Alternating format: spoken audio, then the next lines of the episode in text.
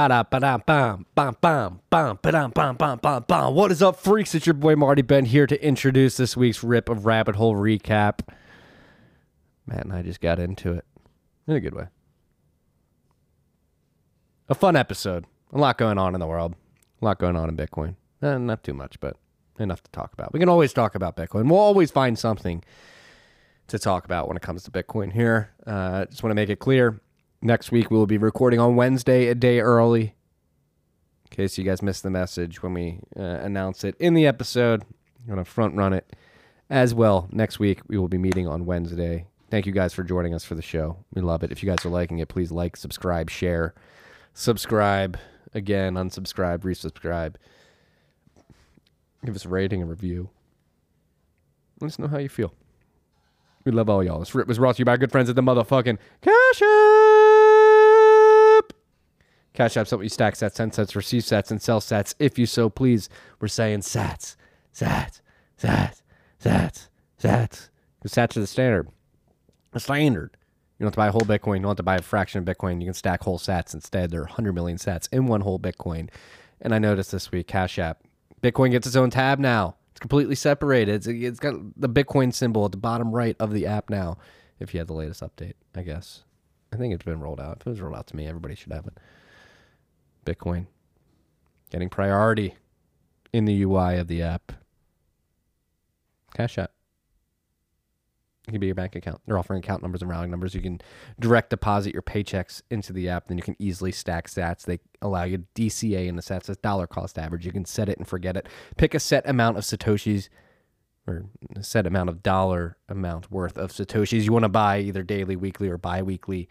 You can set it and forget it there. Ooh, I also noticed they have a new feature too. You can set limits or not limits. You can like... Say you predict that the price of Bitcoin is going to go down. You want to buy a certain amount at a certain price point. Cash App's allowing you to pick a price and buy a certain amount of Bitcoin. So it's a bit above your price target if you're trying to time markets and you want to buy a little bit lower. Cash App's allowing you to pick that and do that now. It's pretty cool. They've also got their Boost program connected to the Cash Card that you can personalize.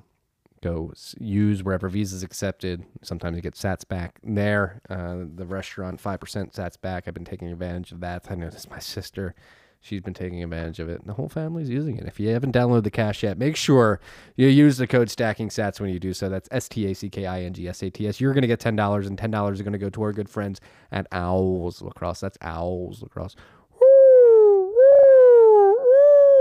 Owls Lacrosse. This rip was also brought to you by our good friends at Unchained Capital. Ding, ding, ding, ding, ding, ding, ding, ding. Breaking news.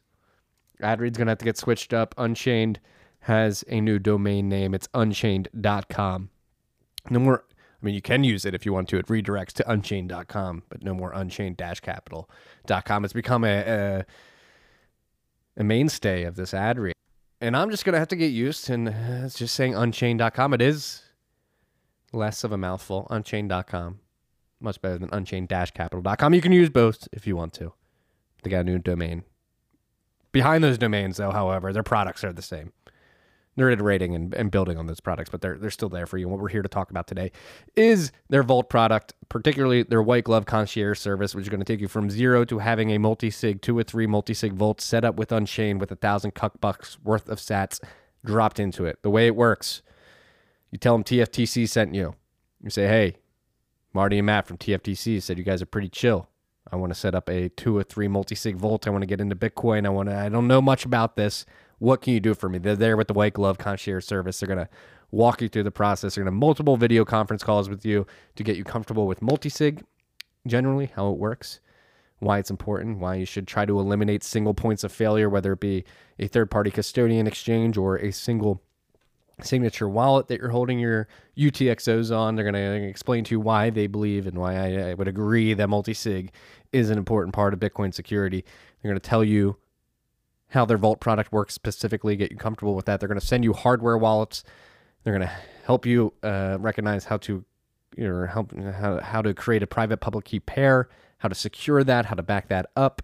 Then you're going to set up your multi-sig Vault. You're going to back up your derivation pass for the 2 keys that you hold. You hold 2 keys. Unchained holds 1. You can always move your UTXOs out of the Vault under your own volition and your own accord. However, if you're ever in a pinch and you need that Unchained key to be signed by the Unchained team, they're there to do that for you. White Glove Concierge Service, again, tell them TFTC sent you. You're going to take it from zero to having a multi-sig vault set up, an Unchained vault set up with 1,000 $1,000 worth of sats in it. You're going to get $50 off if you tell them that we sent you. And then go check out everything else on unchained.com. It's so much cleaner. So much cleaner. Unchained.com. They have their... Not only their Vault product, they have their lending product. They have the open source projects they've been working on, like Caravan and Hermit. They have all the content they've been providing to the world. Dhruv, Parker, Will, Joe, Buck, Phil, all putting out high quality content. Building an incredible team. Very proud to have Unchained as a sponsor of RHR. This rip was also brought to you by our good friends at Braiins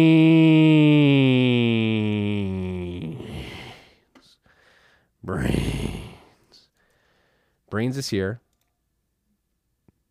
to give you firmware that's going to let you stack more sats with your hash. All right, Braiins is the company behind Slush Pool, the oldest running Bitcoin mining pool in the world. It was founded in 2010 and has mined over 1.25 million Bitcoins in its lifetime.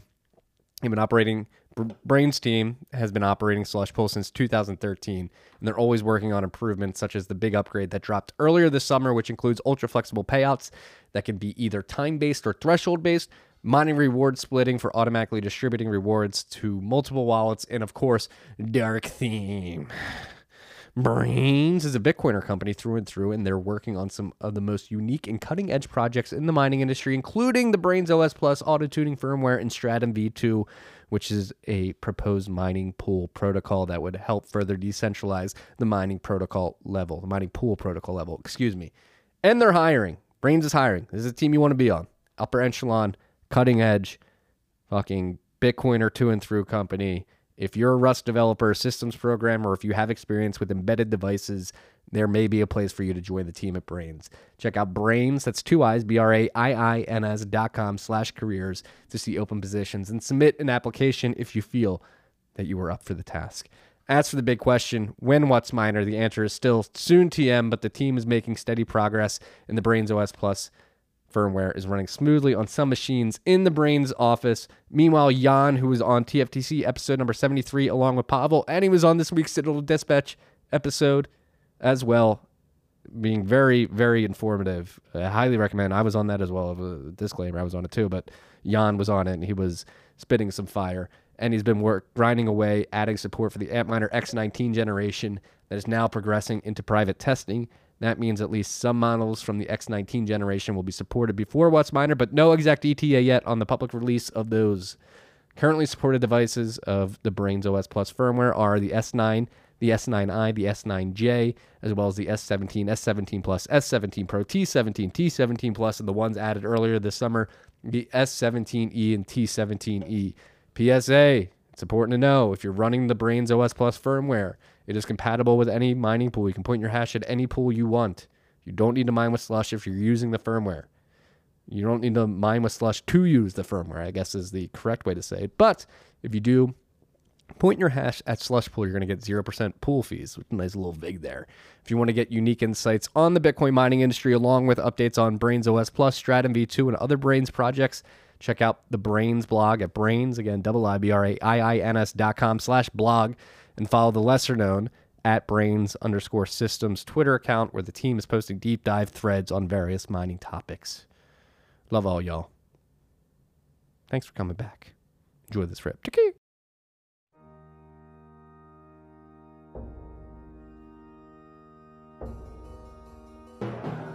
You've had a dynamic where money's become freer than free. If you talk about a Fed just gone nuts, all the central banks going nuts. So it's all acting like safe haven. I believe that in a world where central bankers are tripping over themselves to devalue their currency, Bitcoin wins. In the world of fiat currencies, Bitcoin is the victor. I mean, that's part of the bull case for Bitcoin. If you're not paying attention, you probably should be. What is up, freaks? The recorded freaks. Matt and I were discussing your alpha. Matt doesn't have any alpha. I have some alpha for you, recorded freaks. update your laptops and your external hard drives a little bit more frequently. I have not replaced my external hard drive and laptop from last week. I did delete a bunch of files on both machines, hoping that we have. What the fuck's gonna happen? Is it gonna? I don't know. I might have to make you host again, Matt. I might have to dance again. Yes. So you guys will know, and you'll laugh about it if it happens. And now we're going live as well. I mean, to be honest, we've given all of our alpha for the last 3 years every fucking week. So like, how much alpha are we supposed to have? How do you expect us to continue succeeding at the levels that we have? We have to produce this alpha, Matt. I know you may think that it's not there and we've been giving it all out, but we need more, more, more. This is the way the world works. They will always want more, Matt. What is up? I don't know, man. What is up? What is up, freaks? What are you drinking? That Lafrague? What is that? Mezcal. Ooh, mezcal. I'm going to go with a high-quality H2O today and a Yeti, sponsored by Great American Mining. Disclaimer, I work for Great American Mining. What is up, freaks? Matt's saying we have a light list. I'm very optimistic this week. I'm feeling good. It's a light week. It's a light week. Matt, funny story to start the rip. Matt, Telegram messaged me if we could push today's recording back 30 minutes, and I was in the gym, and I look up from that message, and I'm being followed by the ESG narratives. They had CNBC on at the gym, and it's just ESG fun fact of the day. I was like, I can't escape it. I go to the gym to escape the madness of the narrative battles. It gave me a good laugh when I saw the screenshot. Well, not the screenshot. It was a picture of a TV, which is in Boomer Marty term is the screenshot. So yeah. Well, it's actually interesting. You have to give CNBC props where props are due.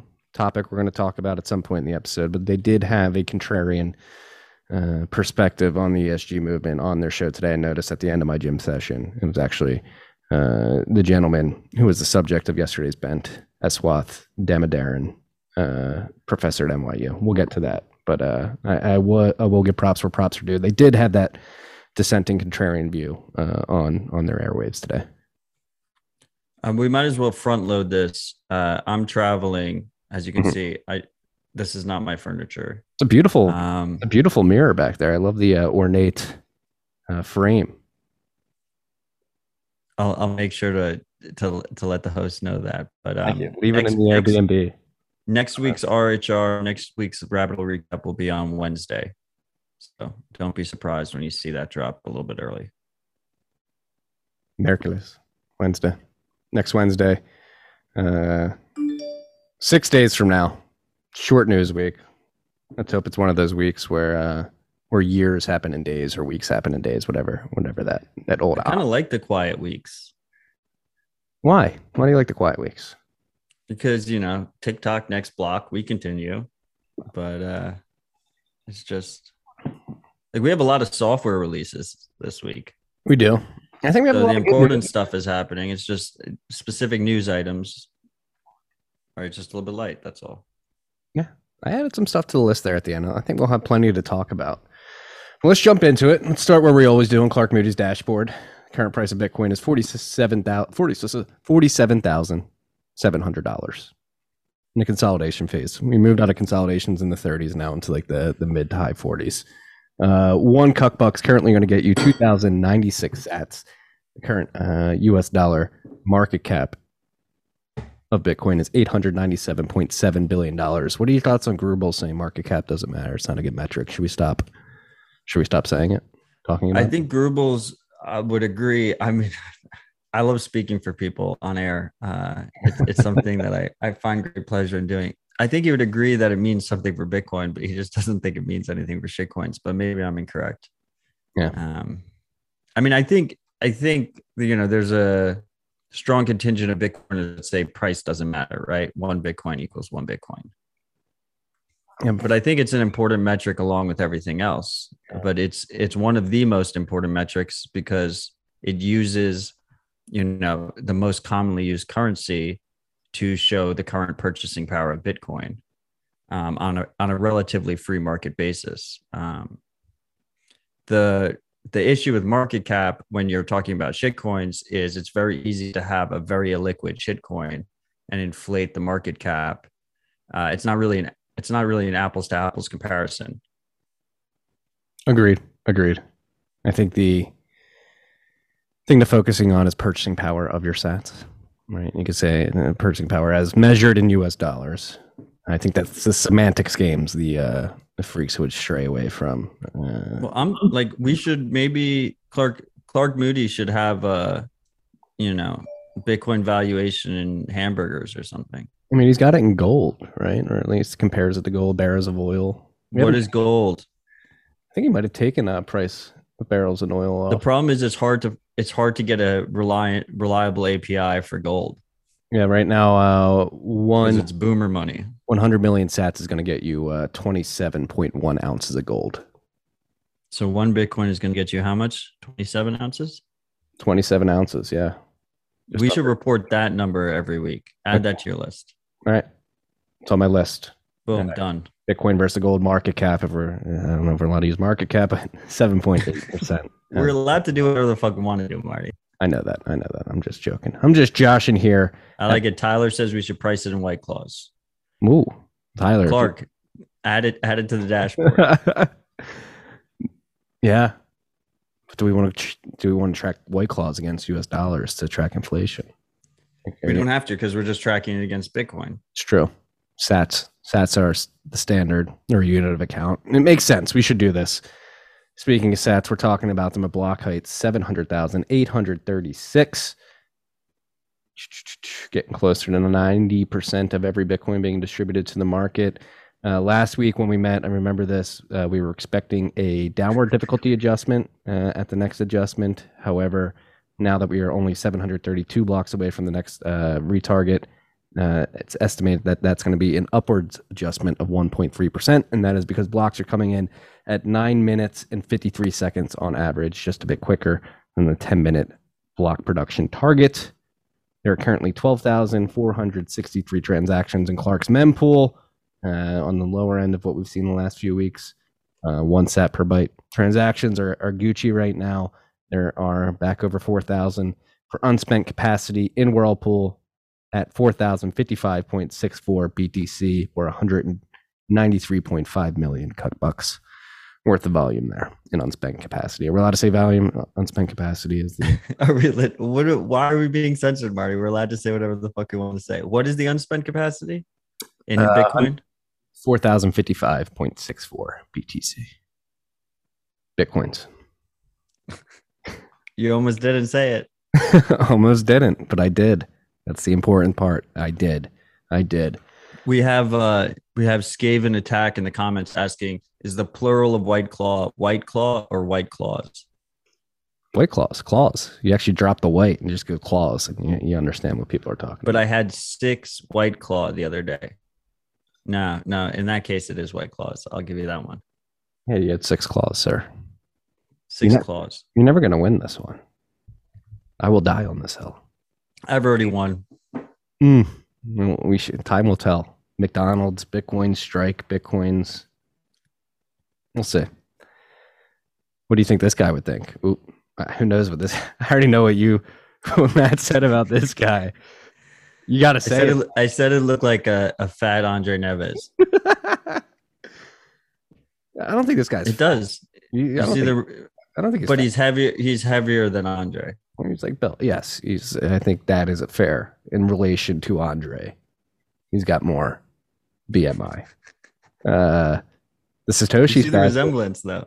Yeah, I can see it. What do we think of the Satoshi statue?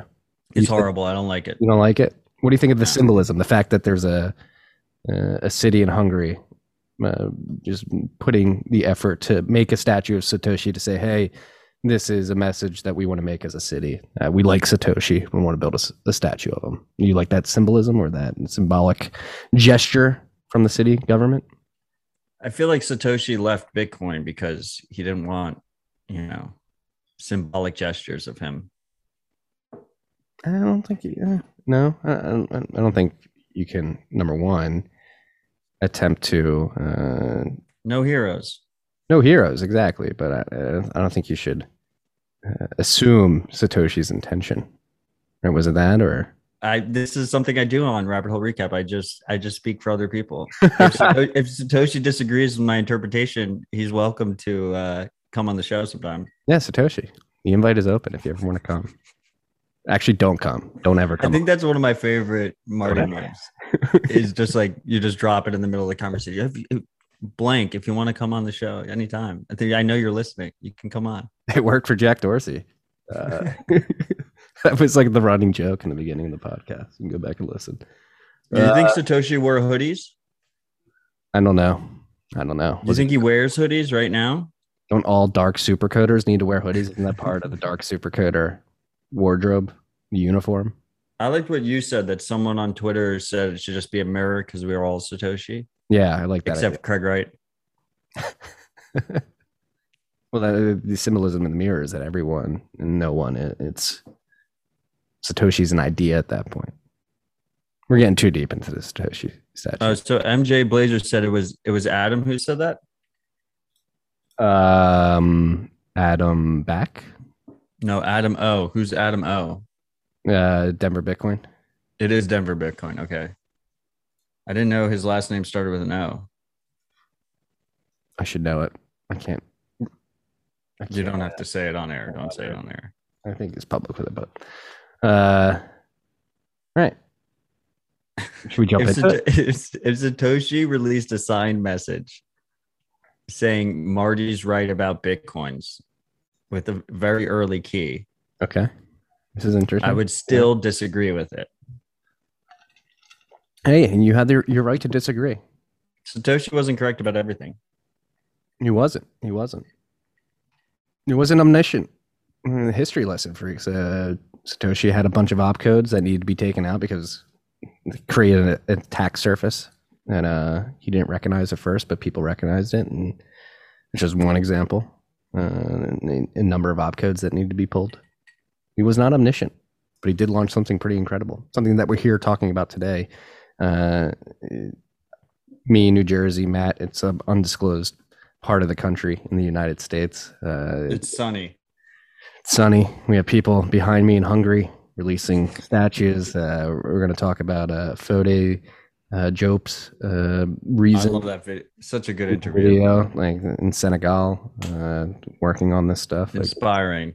Like, right? All started with this dark supercoder over here. Dark supercoder, what do they call them?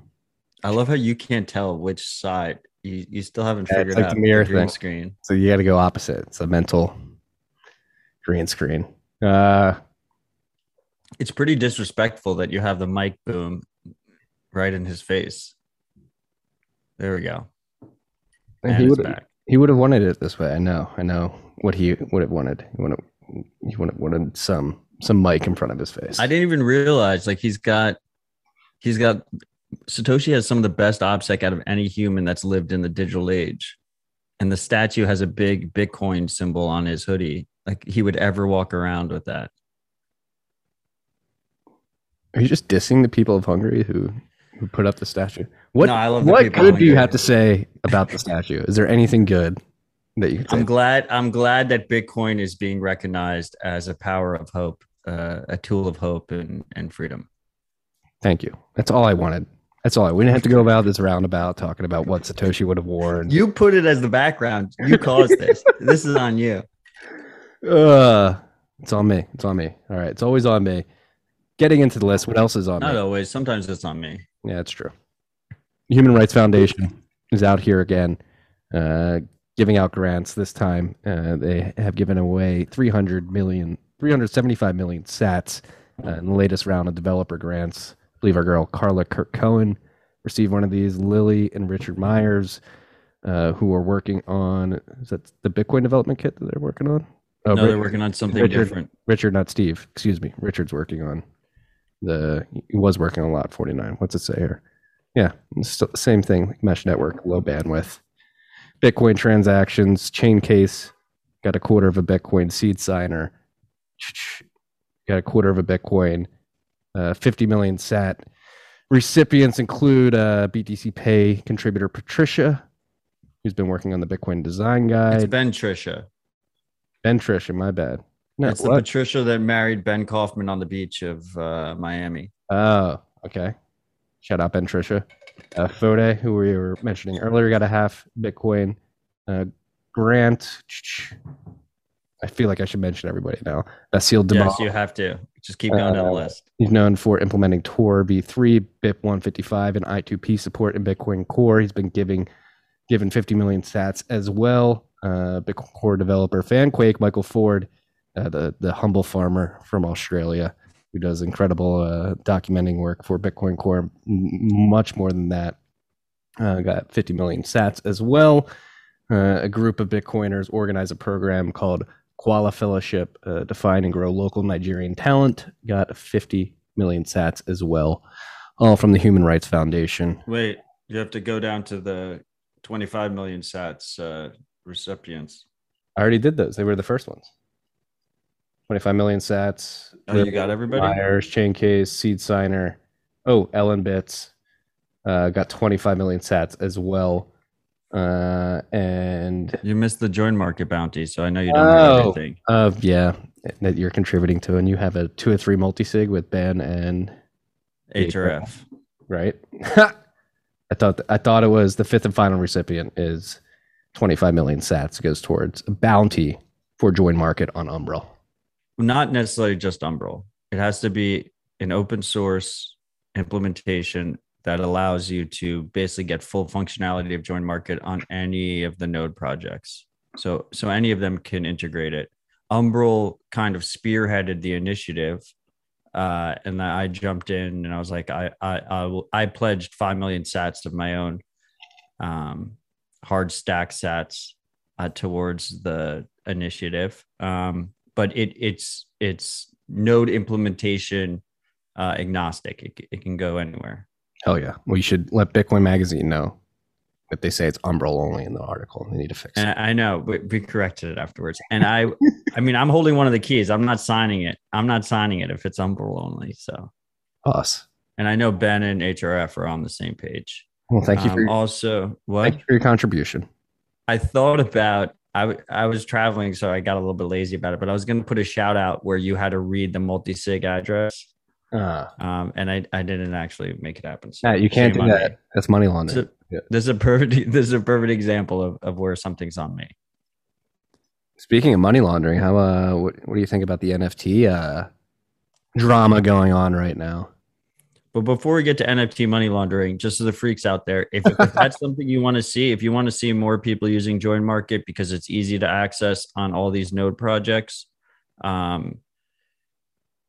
you can donate to the, we're accepting all donations from everybody towards this bounty. The larger that bounty is in that multi-sig address, the more likely it is that some shadowy supercoder out there will make it a reality. Or shadowy coders. Supercoder. It could be multiple people. No, yeah. You increase the likelihood that will happen. That was a cool thing Evan Kalutis did with his grant, I believe from the HRF as well. Correct. A bunch of bounties. And, for some things he wanted to get done with Zeus, particularly, I think it enticed people to work on that stuff. So yeah, and shout out to the HRF in general, the Human Rights Foundation, Alex Gladstein over there, Chief Strategy Officer, crushing it. Yeah, they're putting out a lot of grants, man. Well, it's fantastic. So we'll tie this to the other topic that we want. I threw it at the bottom of the list. A few topics we're pulling together here. HRF. Alex is doing an incredible job leading the initiative there.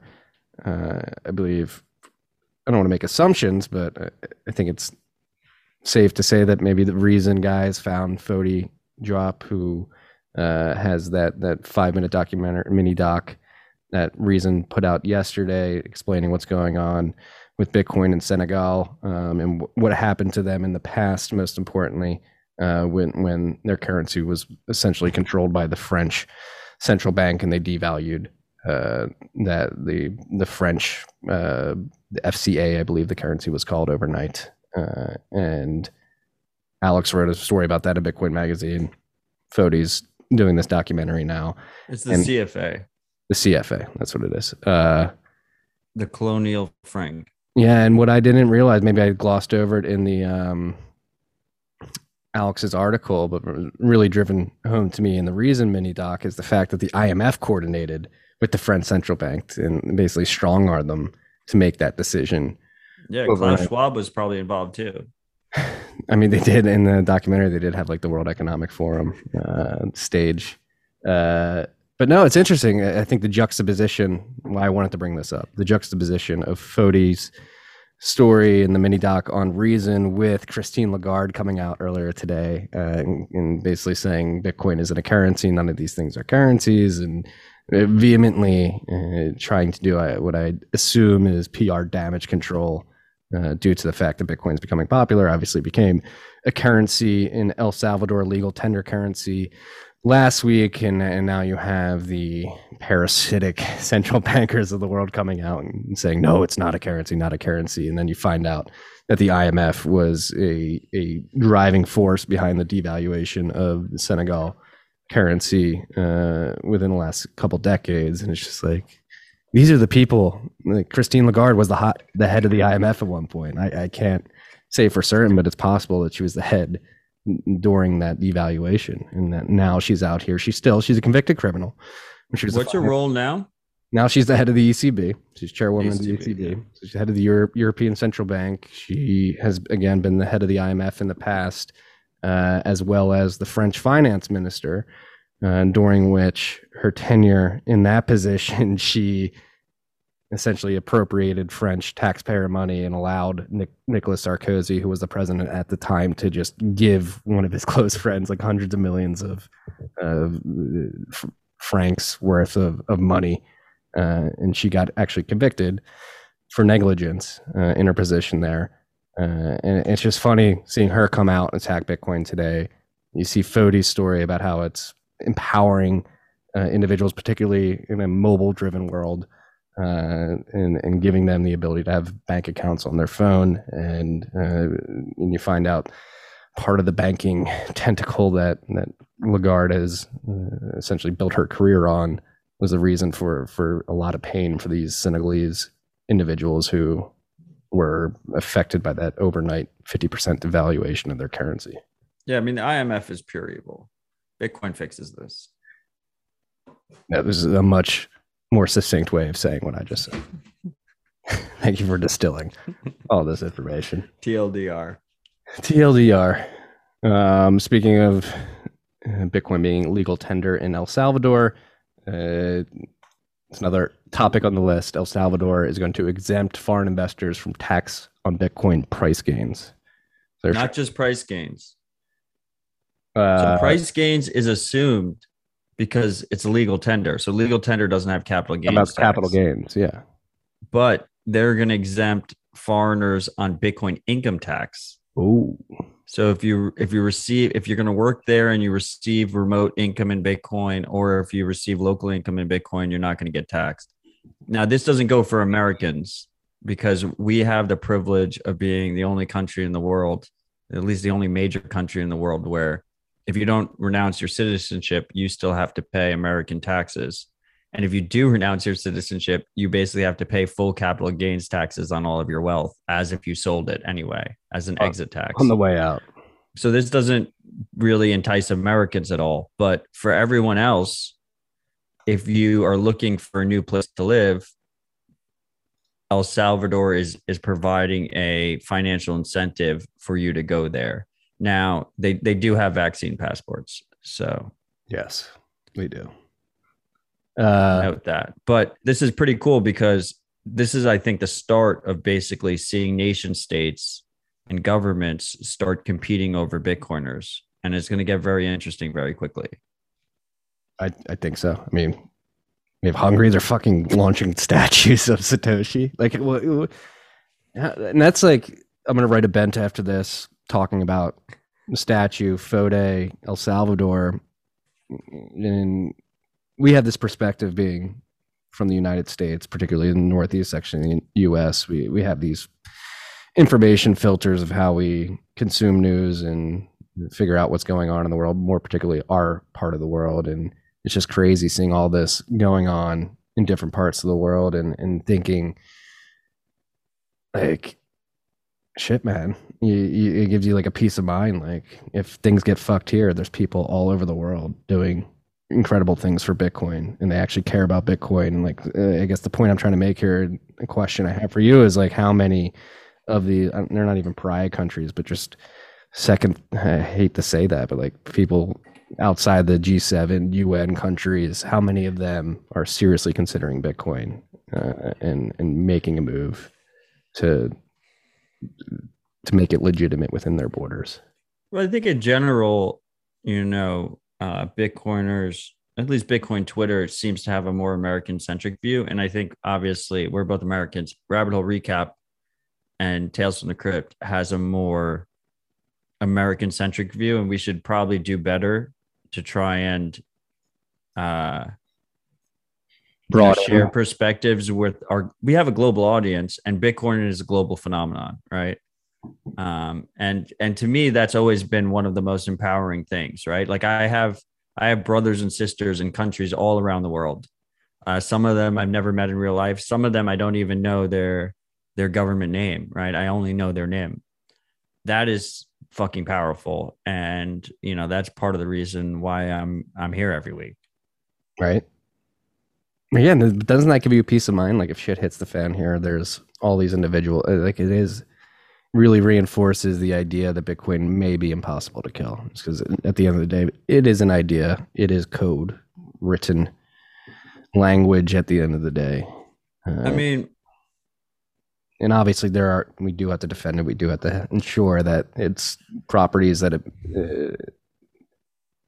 create assurances that enable P2P transfer of UTXOs are guarded. But it just, again, I feel like there's more individuals focused on making this happen than maybe I realized upon introspection and reflection earlier today. As time goes on, it becomes way less likely that Bitcoin can be stopped. And my conviction in Bitcoin grows stronger every day. I don't think that's priced in right now. Like, I don't think people realize that we've pretty much crossed the Rubicon in terms of the actual network being robust. That shouldn't be conflated with the fact that individual users of Bitcoin can be very vulnerable to malicious governments and malicious individuals right now. And we really need to harden the systems that individuals use when interacting with Bitcoin, right? Agreed. Wholeheartedly agree. Well, that's like I think what was most inspiring about the reason piece on Fodé and what's going on in Senegal, like the focus on the mobile applications and mobile first. And it seems like it's more of a focus in places like Africa and El Salvador, just because it is literally demanded by the design constraints of their local economy, local economies. I mean, which is bullish for if you have people like Fodé out there making non-custodial Bitcoin wallets, like it's definitely not exaggerated. Exaggerated is the wrong word. It's definitely more obvious and more apparent in developing countries, a mobile first perspective. But even in America, I mean, if you look at analytics of tftc.io, which I haven't looked at, but I'm just going to assume. If you look at analytics of citadeldispatch.com, if you look at analytics of our Twitter accounts, if you look at analytics of bitcoinmagazine.com, the overwhelming majority of people are hitting it through mobile. Most people are mobile first, even in the developed world. And that's why it's extra important that we have a strong focus on usable tools on mobile, in my opinion. Agreed. People don't own computers anymore. Marty hasn't, you know, Marty runs a 2014 MacBook Pro. Oh, did I lose Matt? God damn it. Is it happening again? No.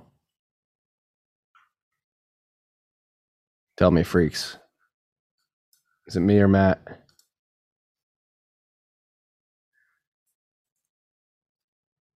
Ah, lost Matt. Not recording.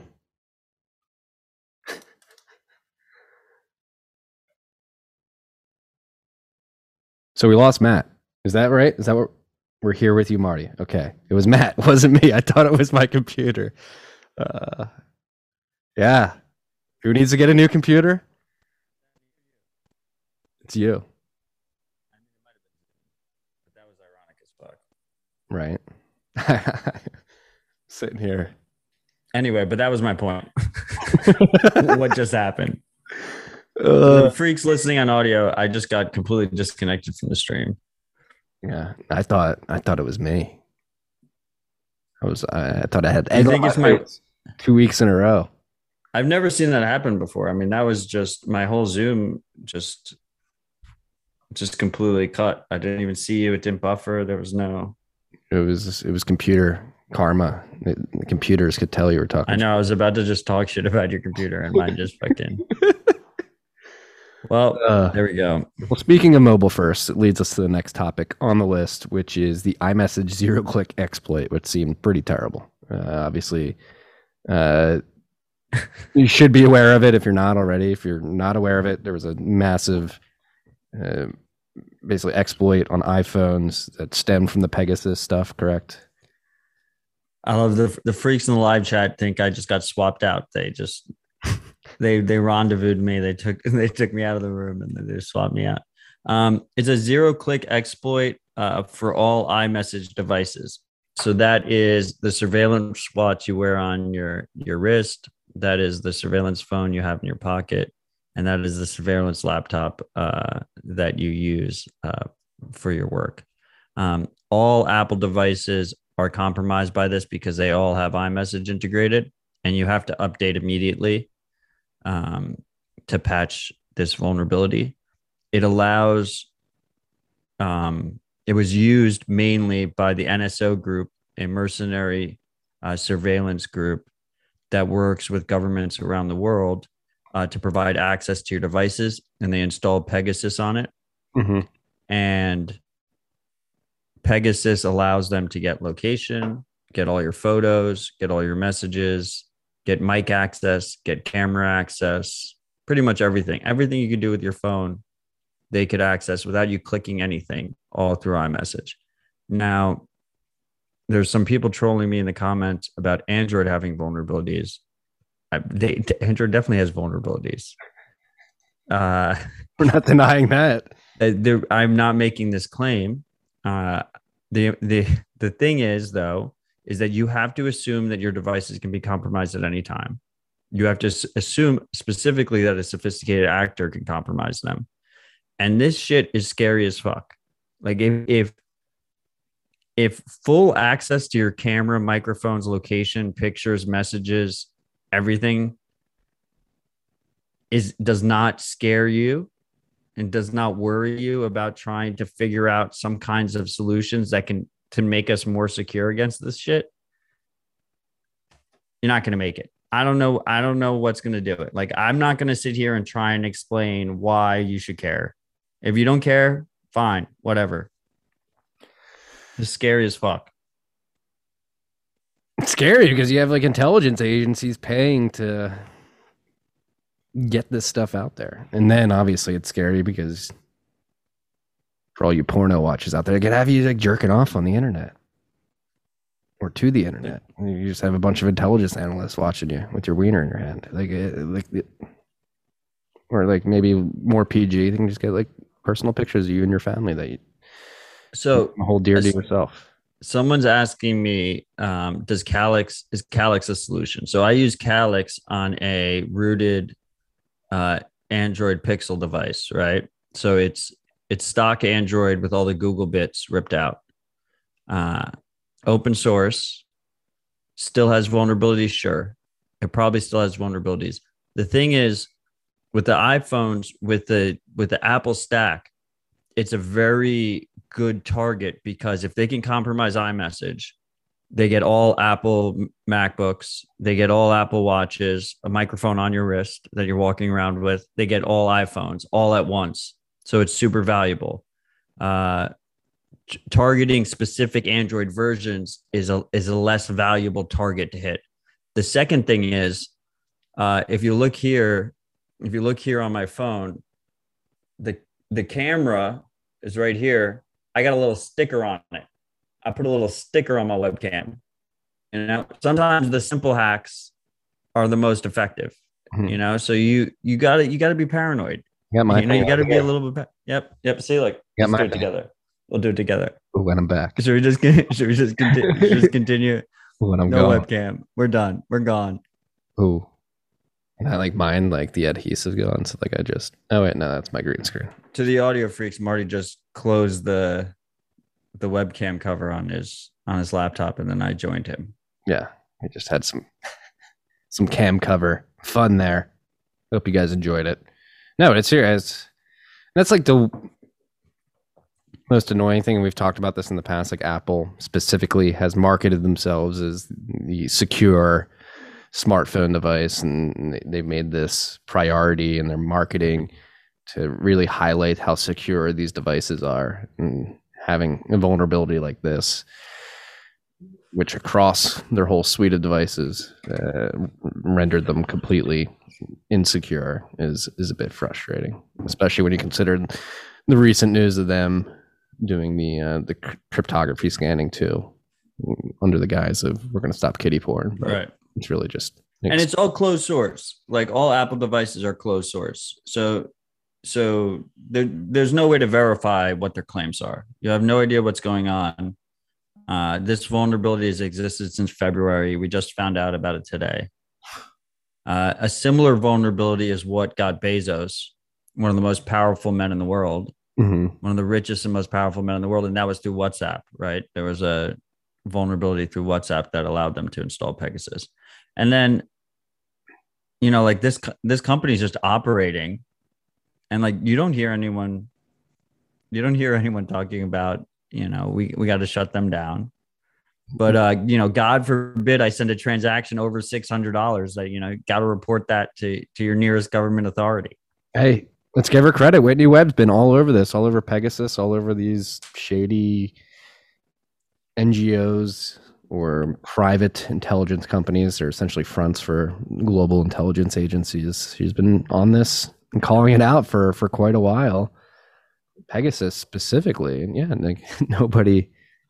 It's just, it's weird. It's this weird expectation that you just hear the stuff and you brush it off. Like similar with gain of function research on these diseases. It's like, they're actively working to manufacture viruses that would be worse for humans. Like I think they're creating that. They're actively writing code to break into your devices and steal all your information. Oh, an important takeaway here to Marty and the freaks is that don't get overwhelmed by the situation. Do I look overwhelmed? No, I'm not saying Marty and the freaks. Marty, perfect is not the enemy of good, right? Don't let perfect be the enemy of good. There's little things that we can do that improve our resilience to these kind of attacks. And we should be seeking to constantly improve our setups to be more resilient against them, right? And if people do this in mass, then they will be less effective. And that's kind of my viewpoint of how I look at things like this, instead of just, you know, we're absolutely fucked. Agreed. I think slowly but surely migrating a lot of your activity. This bottle's got a great pop.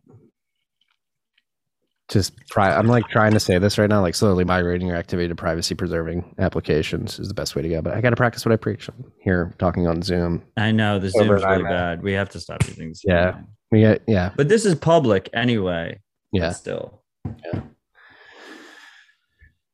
Practice what you preach and support them. I got to do more of that. Agreed. That's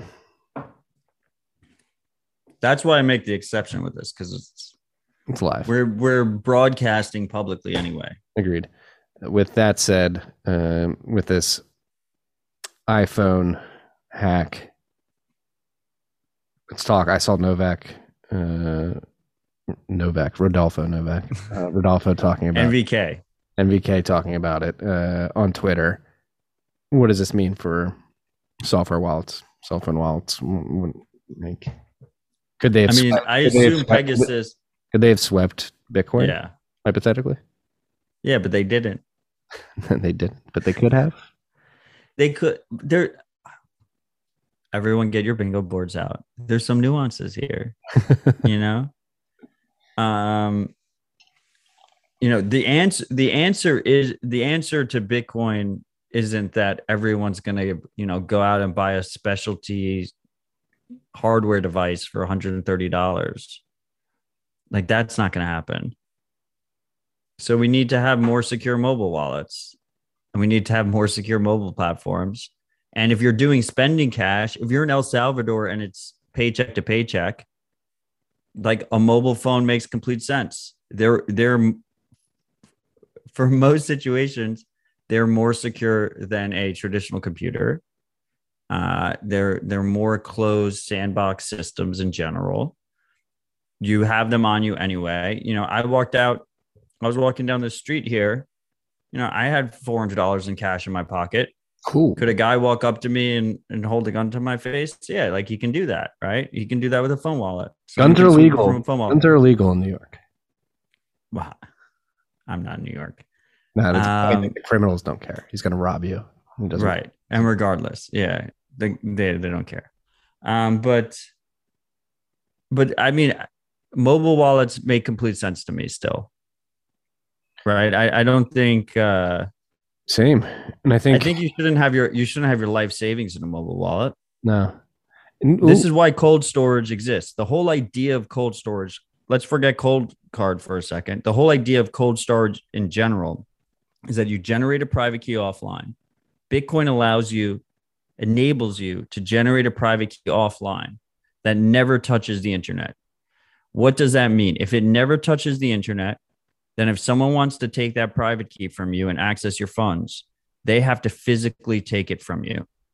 So all of a sudden, the biggest monkey brain person in the world can securely store digital money because it's never connected to the internet.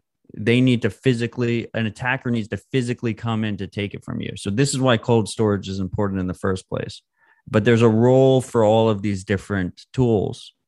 And it would be poor to discourage better mobile tools. Like, we need to have better mobile wallets. We need to continue to support the good mobile wallets that exist today.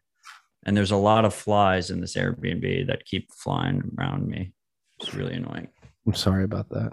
Well, this actually brings up a topic that we don't have on the list, and Rodolfo dropped after RHR, which is him teasing the NFC pairing of the Cold Card and Blue Wallet. I think that's a really cool, unique way to enhance mobile wallet security, where you don't really have your mobile wallet's essentially like a skeleton. It allows you to construct a transaction, but you have to sign it with this NFC device.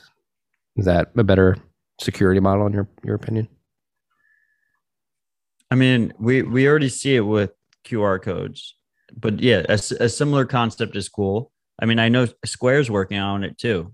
Right? Yeah. Square's working on an open source hardware device to pair with mobile wallets. It's a great idea. Most people won't have a computer. But period. It's more secure, right? Because they could say this Pegasus hack could get your phone. It's like a two-factor. Think exactly. About it like a two-factor authentication, right? Exactly. In Cold Card's case, it's greater than two-factor because the keys are just never on the phone. Mm-hmm. But even if you have a two-factor with a phone, that would be an improvement, right? Because you'd have to like tap a device to be maybe the second key of a 2 of 2 multisig. Oh, we lost him again. What's going on with Matt today? Maybe I get to jump in here.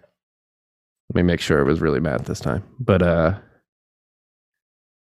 what he just said, like, I don't, even in this scenario, like, I don't think you'd have to create your private key on your phone. I think it would make sense that you'd be able to create your private key offline, spin up a skeleton wallet in Blue Wallet, and just use your NFC device to sign that. I don't know. Are we even still live? Doesn't look like it right now. Can you guys hear me? There we go. And he's back.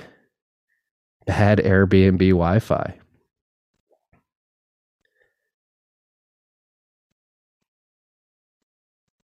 Matt, are you okay?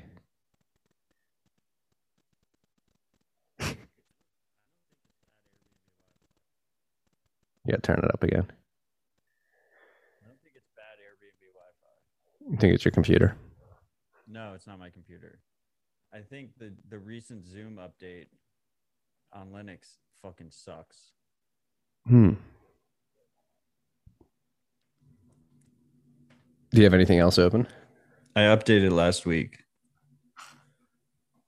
I updated like 4 days ago. Well, if it happens again, I think we're going to have to just cancel the show forever. That's your call, not mine. I will not switch to OS X. So we can just switch from Zoom, and then that would solve the problem. Let's do that. I wish we could do this on Jitsi. Does Jitsi make it easy to record yet? And stream? Then we have to get an OBS. I need a producer. When we get down to Austin, we're going to get a producer. We could use Restream's web client, like I do for Dispatch. We'd use that as well. My whole Zoom client just keeps crashing. It's like I still can see the live chat. I only have one screen when I'm traveling. So I have the live chat on the right side of the screen, and I have you, Marty, on the left-hand side of the screen. The live chat was still running. My internet was fine. It's Zoom that's crashing on me. Zoom. We're leaving. We're leaving Zoom. We're not canceling this show. We're canceling Kita, Zoom. I'm proving that I can see your message. I see it right now in all caps. Prove that you can see this. I'll PGP sign it after the show.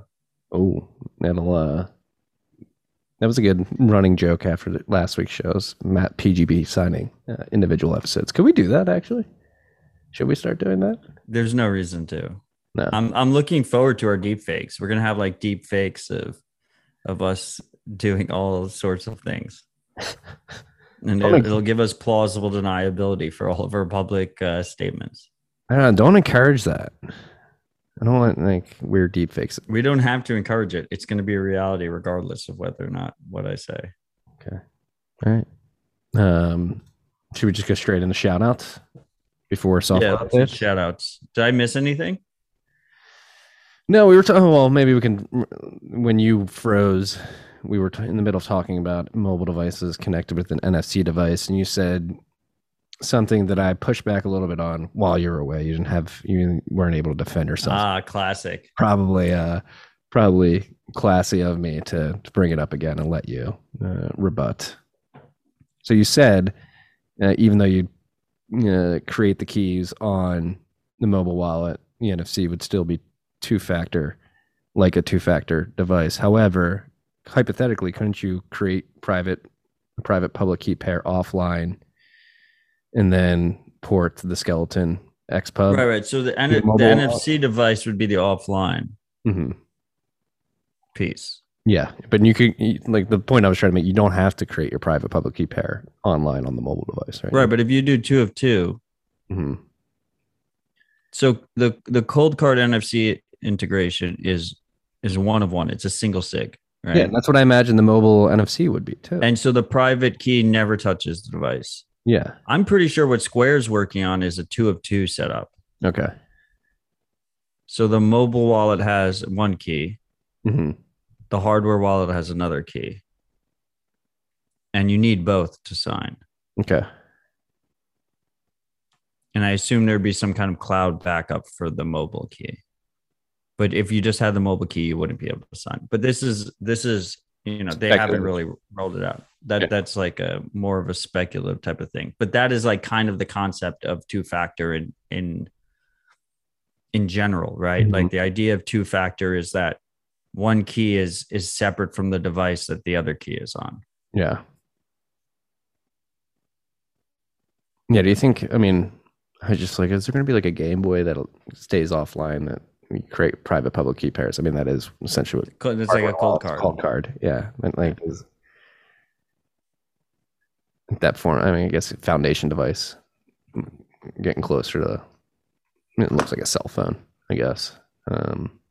I mean, it's not even. It does look like an old Nokia, but I think most kids these days will look at it and they'll be, if they like see a Nokia phone, they'll be like, "Well, what is that? A foundation devices?" Right? Isn't that crazy? It's like the opposite. I remember like not stealing, but just taking my friend's Nokia so I can play Snake. And what's the other? I was so good at Snake. I was fucking fire at Snake. I was pretty good at all the high scores on everyone's phones. Do you think the Zoomers even know what Snake is?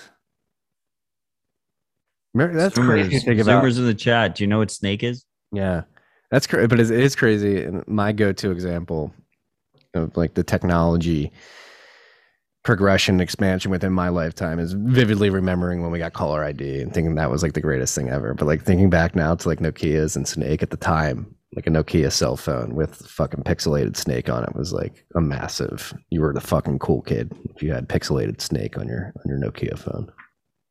And now look at us, we're talking about NFC devices and 2 of 2 multi-sig with Bitcoin transactions. I mean, the fun thing about Nokia is that they had like one of their executives mentioned during the heyday of Nokia. They were like, we own the phone market. We are the phone market. Like there's nothing we can do wrong. Like who the fuck is Nokia now? Right. It's crazy how quick that shit moves. BlackBerry too. Remember the BlackBerry Maximalists? There were BlackBerry Maximalism was the precursor. The BBM? Yeah. Yeah, like the BBM. Where are they now? Does anybody have? Where are they now? They're gone. They don't even make phones anymore. No, they don't. We have some funny shout outs today. Here's the first one. What's up? Nothing much. We're here recording RHR. It literally read anything. You're right. Talking about Nokia phones. Second one question. Why did the wait? What was the shout out? Just what's up? Just what's up? Question mark. Oh, I thought you were reading. You just kept reading what he was saying. Okay.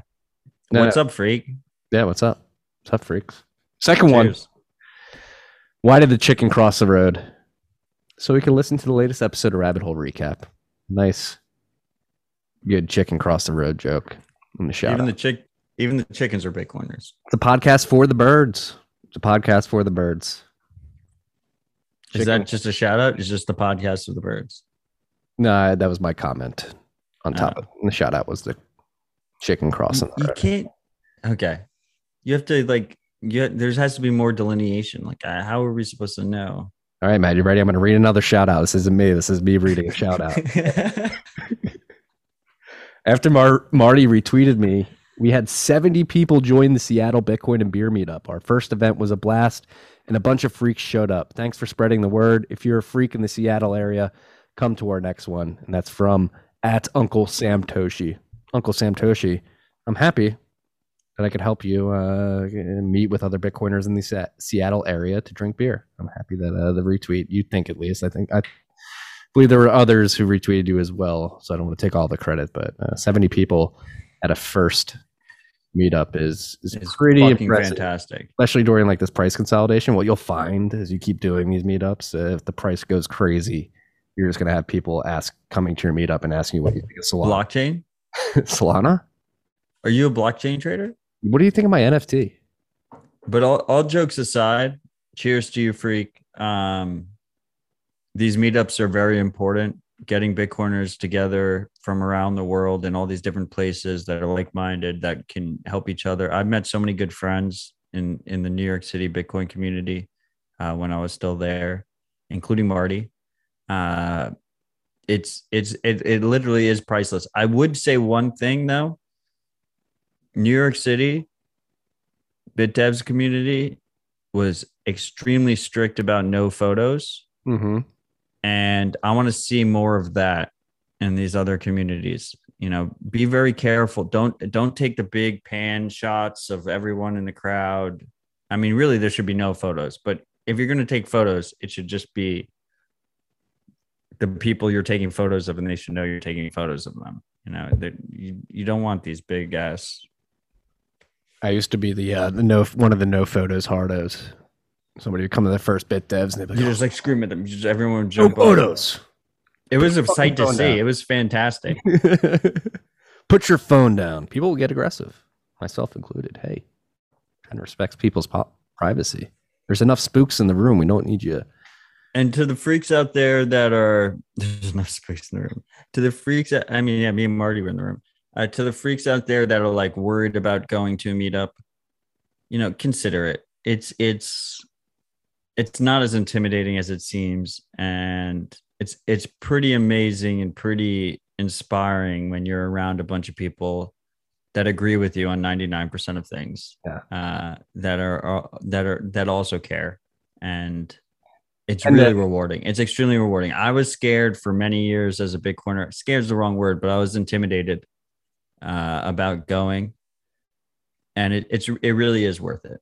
I think I had to coax you into going to your first Bitcoin. No, I had been to one before that. Yeah. And then I didn't go after that. But yes, you did re-seduce me into it. You seduced me into this. I know. I didn't even want to come onto a podcast. You were my first podcast. You lied about where you were. Episode 23. Yeah. I was in town from Austin.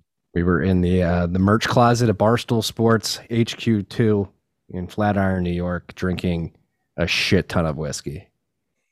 We got fucking trash. That was Macallan 15 or 18. I think it was 18. I think you brought out the big guns in that one.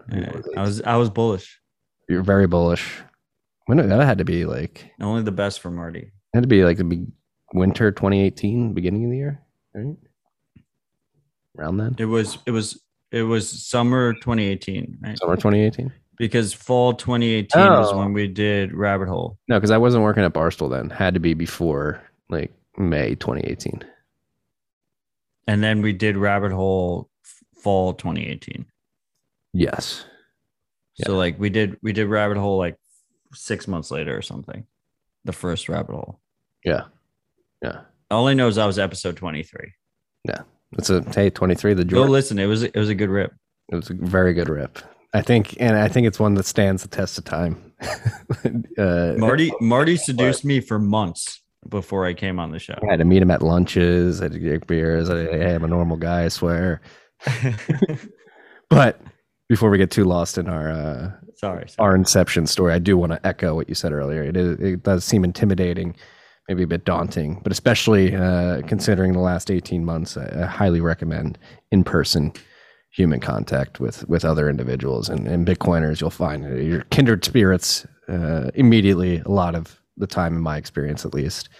And you can actually talk about the shit you want to talk about without somebody saying, shut the hell up. Somebody like, oh, I know, right? Like, what about this? It's very, very welcoming environment. So shout out to Uncle Sam Toshi and the Seattle Bitcoin and Beer Meetup. 70 at the first one. Let's see how many we can get at the second one. If you're in the Seattle area, look out for it. You'll find Uncle Sam Toshi on Twitter. Da-da-da-dum. Oh, we had a lot of shout outs. Let me make sure I'm getting them right.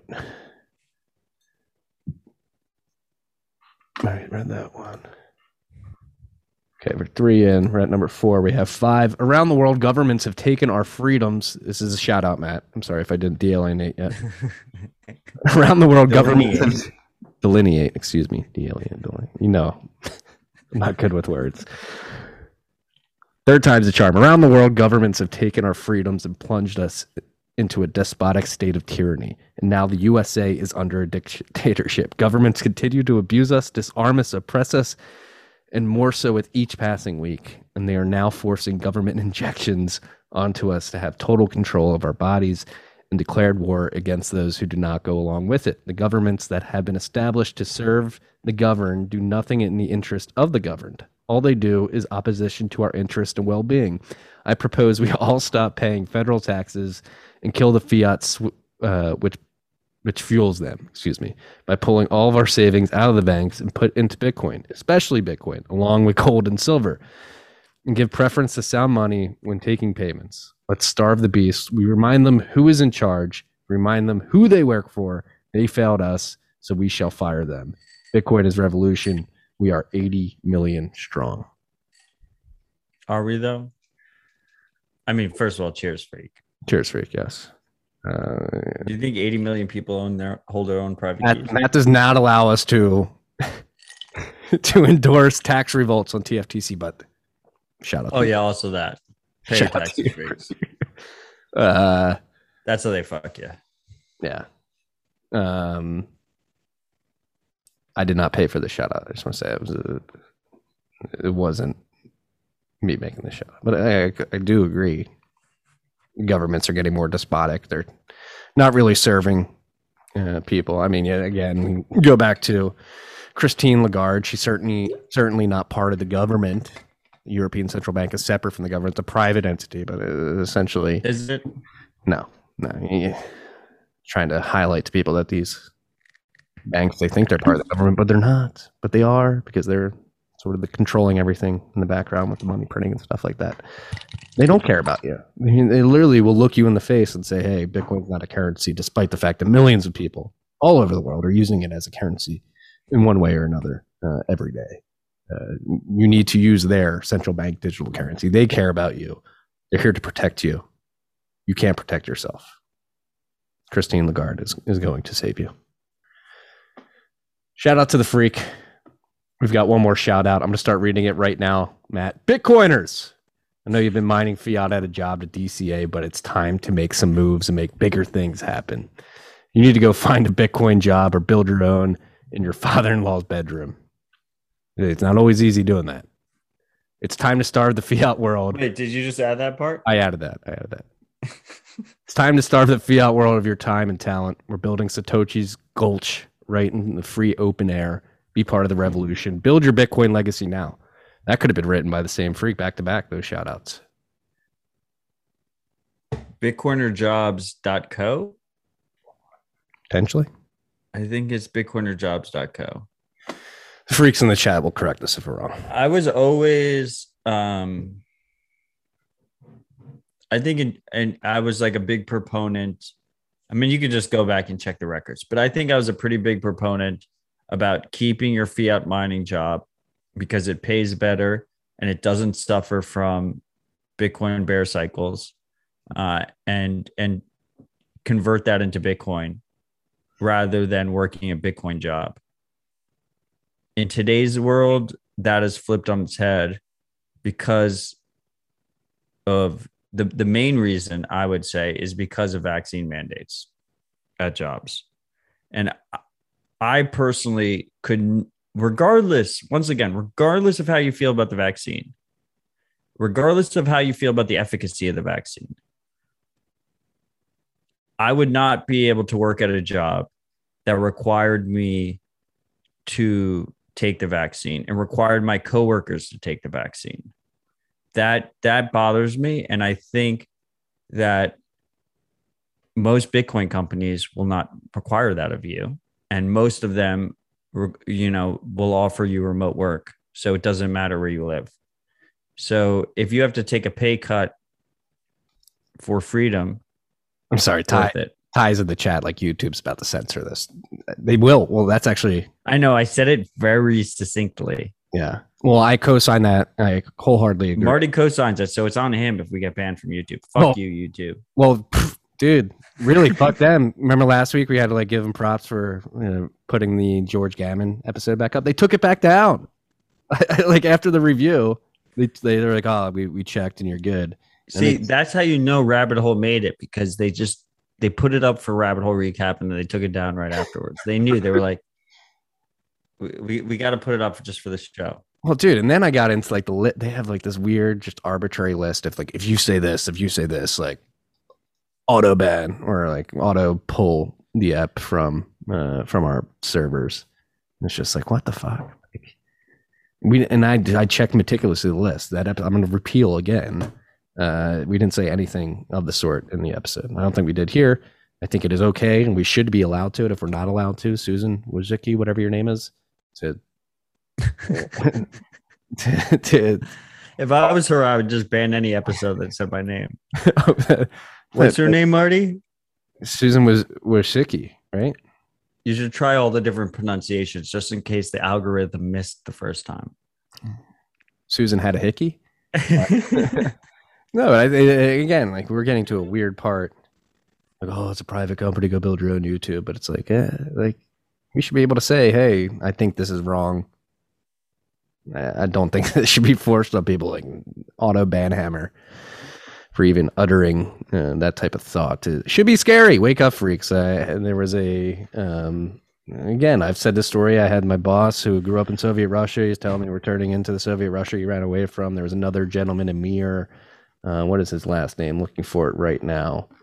Walmart is looking for that. When we get banned from YouTube, we're going to stream directly to bitcointv.com. This is true. Amir Rosik. I am from Eastern Europe. We know full hand what communism is, and trust me, what's happening in the West is the start. They're control, thought control, information, control the flow of money, control food, all clamping down, clamping down, clamping down.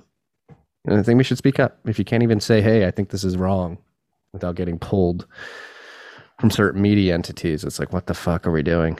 What the fuck are we doing here? What is going on with the society? We have lost the plot in a lot of ways. But where were we? What were we talking about before that? YouTube. Are we still on YouTube right now? We were on YouTube. The live chat's still going. We're still here. But why? Why was it shouldn't be forced on people. Oh, I was talking about bitcoinerjobs.co. And I wanted to add to the point, like, this is good. Which I think is the website, but might not be. Can the live chat tell me if that's actually the website? Can someone go check it? Because I don't have a second screen. Channel your inner Nicki. I can't even reach the screen unless I type. Let's see if I type. I think this might be bold. I think I might call the week of September 13th, 2021, peak clown world. P Clown World. And Nicki Minaj coming out, calling out the media, the way they portrayed her, the Met Gala at AOC. Marty finally gave Nicki a proper shout out. Why wouldn't I give her a proper shout out? I don't know. You were talking shit about Nicki like 8 episodes ago. I think you're mixing up Cardi B and Nicki Minaj. I'm not mixing up Cardi and Nicki. You were also giving Cardi shit. I like Nicki's verse on Monster. From My Beautiful Dark Twisted. Nicki's fucking anti-tax rant that got removed. That's Cardi B. Internet. That's Cardi B. Was that Cardi? Yes, you're confusing the two now. Cardi B went on the tax rant. Nicki B's on Nicki Minaj. See, now you got me mixing them up. Nicki Minaj is on the. She's not even on an anti-vaccine tip. She just said, "Hey." She said, "I need to do my research." Exactly, and she talked about her cousin's friend in Trinidad whose balls swelled up after getting and became impotent. She just articulated. Wait, Cardi was the tax rant. Cardi was the tax rant. That was a great tax rant, though. It was an incredible tax rant. And I'm sure she was completely ruined for the internet. You can't find it. It's hard to find the full clip. Yeah, it's hard to find it. And I bet she was brushing shoulders with AOC at the Met Gala, whenever that was, earlier this week. No, Cardi wasn't there either. Yeah, thank God for AOC, because I think she would have had some words. Did you see my rant? That's the funny thing. You had 2 girls from the Bronx, in the case of AOC, talking about. I'm pretty sure that was a Nicki rant. Are you sure that was a Cardi rant? I'm 120% sure. Okay, fine. I trust your 120%. Yes, I won't verify. But yeah, that the Met Gala, the juxtaposition of the Met Gala was so bad. It's so bad. It was straight Hunger Games. It was so bad. It's like how do you not recognize this? And the whole. Did you see Ryan Selkis was there? I thought he was joking. Did he tweet? He said, "I think he was actually there." Right? Yeah. It's not in his nature to joke about that. That was a humble brag tweet when he tweeted it out. I thought he was joking. Maybe he was serious. I don't know. Well, he was joking.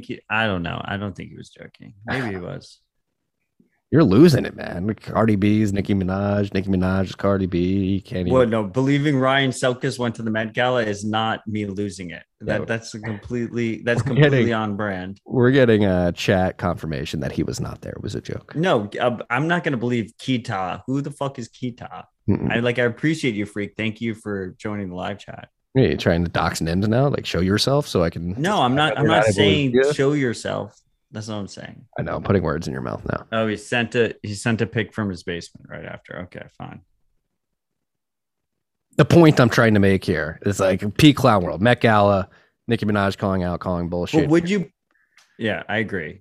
I agree with you, Marty. Like not only AOC would tax the rich and like the crazy out of touch outfits, 12-hour fashion, $40,000 outfits, $30,000 plates. You have all these celebrities. Kita wants me to apologize. I'm going to apologize to Kita, but I just want to say to you, like, it's not beyond. It is very well within the realm of possibility that Ryan used $30,000 worth of Messari funds as a business expense to go to the Met Gala. That is well within. I don't care about Ryan Selka's attendance or non-attendance at the Met Gala. We need to call out. Yeah, the servants masked up. Like, yes. All the plebs all masked. Like, women are equal, and then in the background, just a bunch of women with masks on. That's fucked up. It was Hunger Games. It was straight Hunger Games. Peak opulence from the whatever class you want to call them. And they're all like, yeah, they're all fucking virtue signaling. Like, and then I wrote about in the bed earlier. Again, got to get props for dude. New York Times today or yesterday had a very good op-ed that gave a very fair case for Bitcoin and why it's important. Essentially, all the deplatforming going on is not good for freedom, and Bitcoin preserves freedom. But the day before that, there was an op-ed just completely. I think I said it in the newsletter. I'd never seen a slew of objectively false statements said in a row with such confidence, particularly about Bitcoin. And that was like their main economics editor. Yeah, and it was like next to it. It's like they have this dude. No, it was a op-ed guy, Benjamin Yalbaum or something like that. I forget his name. Wasn't he like he was like a major economics guy? I don't think so. But the point is, I was reading that story on the side. This dude's shitting on Bitcoin, saying how it doesn't work. Meanwhile, people like Fodé and other individuals, ourselves, proving that it does work. People do use it. It doesn't have value. It's not a Ponzi scheme. And then next to that, you have them like gushing over the Met Gala, which is just peak clown world opulence and tone deafness. Like the tone deafness of the Met Gala and the juxtaposition of all the celebrities wearing their extremely expensive costumes as the servant class is taking pictures of them with masks on and literally holding their dresses within 6 feet of them with their mask on. It's COVID doesn't exist if you own a $50,000 costume. You can't get it. You're immune. You lost Matt again. No, you didn't lose me. It's true. You are immune. It's the tweet is not misleading. Yeah. So go buy some expensive clothes to save yourself from the. This is what's good. You were telling people that costumes would make them immune from COVID. You're off. It was. I mean, it's Hunger Games. It was Hunger Games. It was that. That was what it was. The theme of the night was Hunger Games. Yeah. What do you pretended the theme of the night was like "Come Back to America" or something, right? What was it like? That was the other thing. Yeah, like American revival was the theme. It was super distasteful. The whole thing was distasteful as fuck. Yeah. Even like, yeah, there's no commentary necessary because most of America realized how distasteful it was. It was not how we're going to revitalize. Shameful. America, I could tell you that. Very shameful. Let's get on to more optimistic news, which is the software update section of this podcast, the show that we do every Thursday, next week on Wednesday. Bitcoin Core version 22.0, a major release and a major historical moment for the Bitcoin Core project. They dropped the front zero. It's now just Bitcoin Core 22.0, no longer 0.xx.x. They're just dropping it. So you see, I dropped it on Dispatch.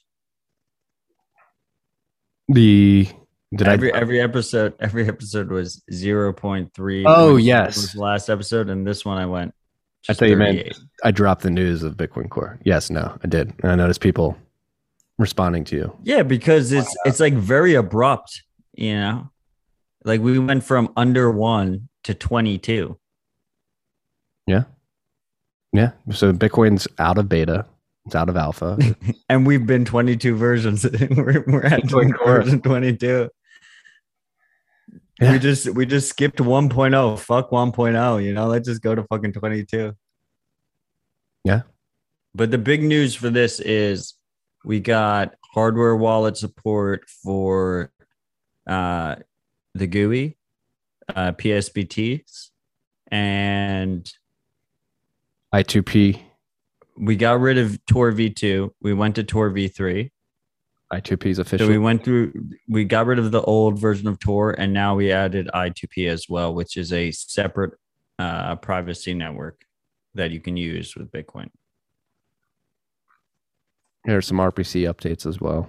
A bunch of stuff.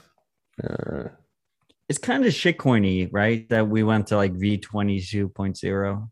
Like, isn't no one else going to say it? Like, we just went. If I recall correctly, there was a discussion about it. And it makes sense. There was a discussion. It makes sense.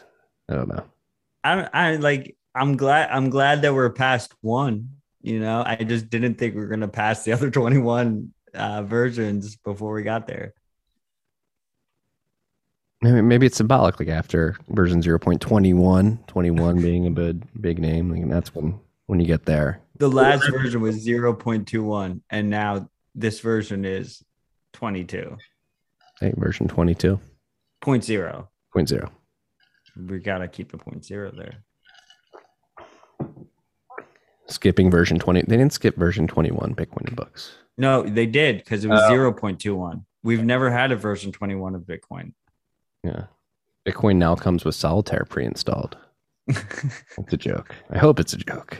I feel like that would increase the tax. Shout out Narwhal Tacos for a fantastic name and a good comment. Where are we at here? Simple Bitcoin Wallet version 2.0.12 has been released. Zap Android version 0.5.1 beta has been released. Umbrel version 0.4.2 has been released. Nix Bitcoin version 0.0.5 has been released at all. If you're running those software projects, Matt's just showing me a picture of his dog on his bed. Consider updating. If you're running any of these softwares, don't rush to do it. Maybe test it out. But these versions, these upgrades are available to you, these updates, if you want to be on the latest version of these software projects. Namecheap came out on Twitter recently, and they announced that since implementing BTC Pay Server on September 17th of last year, they're doing a one-year look back today. At noon Eastern, around there. Since they implemented that exactly a year ago, they've added 190,000 real commerce transactions since we launched BTC Pay for the win. I think that's pretty material. 190,000 is nothing to scoff at for. And they were using, I think they were using BitPay before. I think so, yeah. So it's a massive win. Massive Fuck win. BitPay.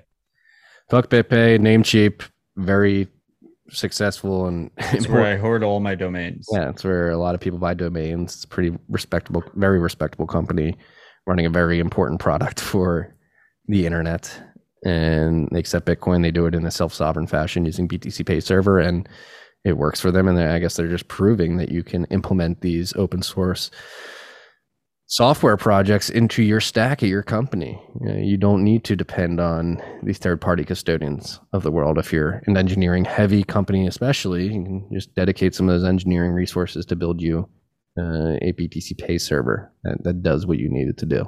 We did it here at TFTC. If I can do it, you can do it. Namecheap can do it, you can do it. Well, I mean, Namecheap is pretty sophisticated. Yes. But if Marty can do it, you can do it. Yes.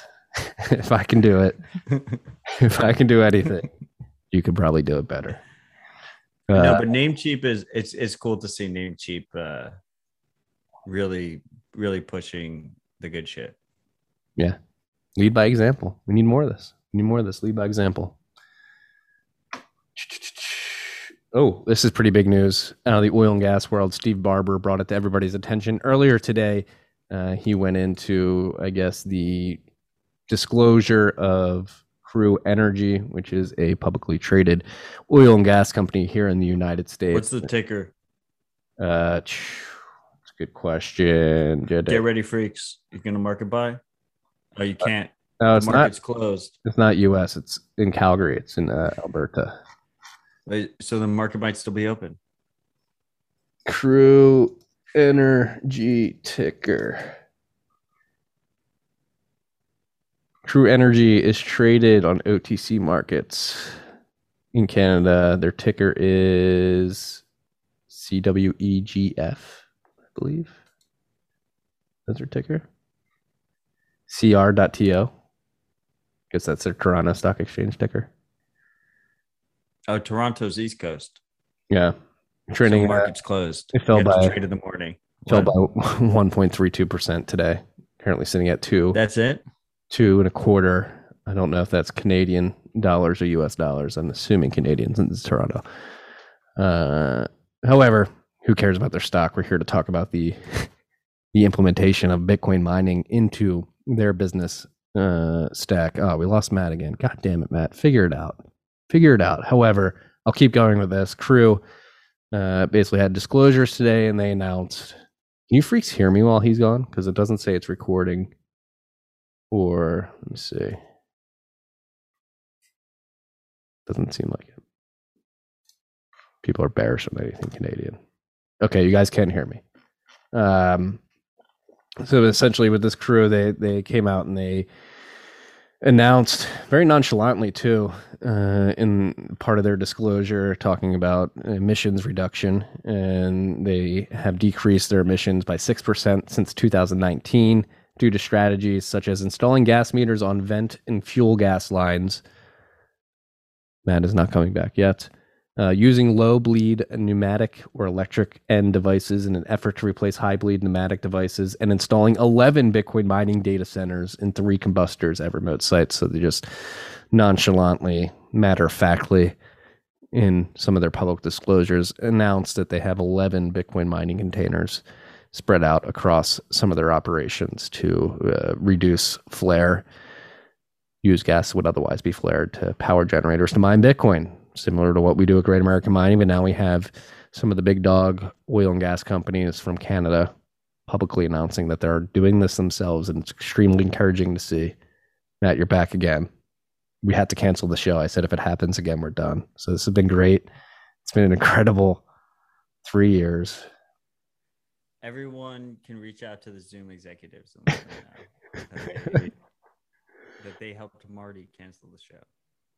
You're gonna have to turn your mic up again too, and God damn it.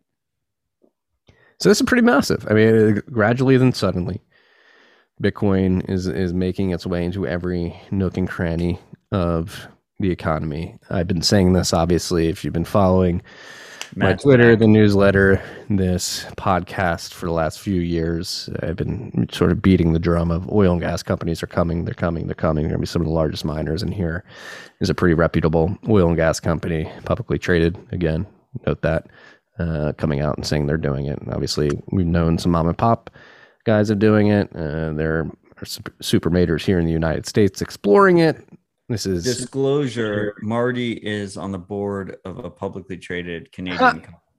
This is true. That is doing it. I don't know if we have to disclose that, considering the company I'm on the board of has nothing to do with this conversation.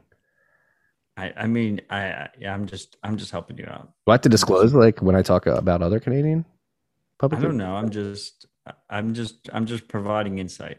Okay. Well, we're all going to buy the stock tomorrow morning, right? I don't know if I'm going to buy Bitcoin tomorrow morning. I know that. I don't know if I'm going to be going to buy Crew Energy stock.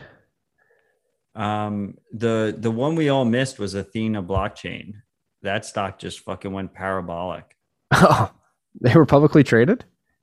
Yeah, they were publicly traded.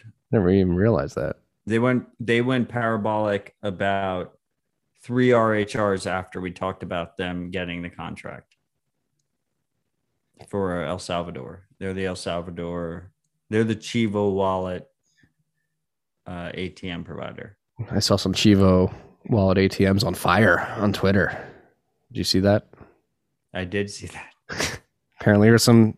I guess to be objective, give you guys all the news out there. Apparently, there's some protests about the Bitcoin legal tender law in El Salvador. People are setting Athena Bitcoin ATMs on fire. The Chivo. But could be a false flag. Could be just like it's Christine Lagarde sending in some goons, being like, set them on fire. make it seem like the people don't want this. We can't have this happening. They need to take our billions in IMF loans. They're like, they're professional loan sharks is what they are. The IMF, yes. It's disgusting. Like, just think about, like, the, again, it seems like everything in this episode is wrapping back around to the Fodé reason mini doc, the interview. Just think about that. The IMF basically went to the French Central Bank, was like, hey, you need, like, the Senegalese currency that you're running and you're controlling. We're going to ask you to devalue that overnight. Just cut it in half. These millions of people living in this country that are affected by this have all this savings in these bank accounts. They assume that the savings in that bank account has a certain purchasing power. We're just going to reduce that purchasing power in half overnight. Boom. The IMF pressures the French Central Bank to do that and just did it overnight. No warning to anybody. Just happened. This is how money works in many parts of the world, every part of the world outside of Bitcoin. It's pretty insane to think about. Loan, yes, they do indenture you with their big loans. She woke up.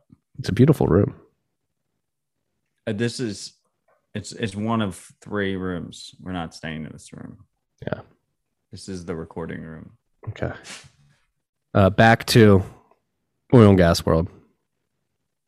There's only going to be more and more of this. Expect, like, this fall, once this month's over and you have Q3 disclosures coming out from all the publicly traded energy companies here in the US. I wouldn't be surprised if you see a deluge of Bitcoin being mentioned. Maybe some will mention that they have operations up and running, but I think a lot will just be like, hey, we're exploring this. There seems to be something tangible here, a tangible revenue stream at least, that we're going to attempt to incorporate into our business. I will not be surprised if that becomes more and more prominent from the energy sector moving forward. I've said this recently in the past, there's been a tipping point of acceptance that this is real.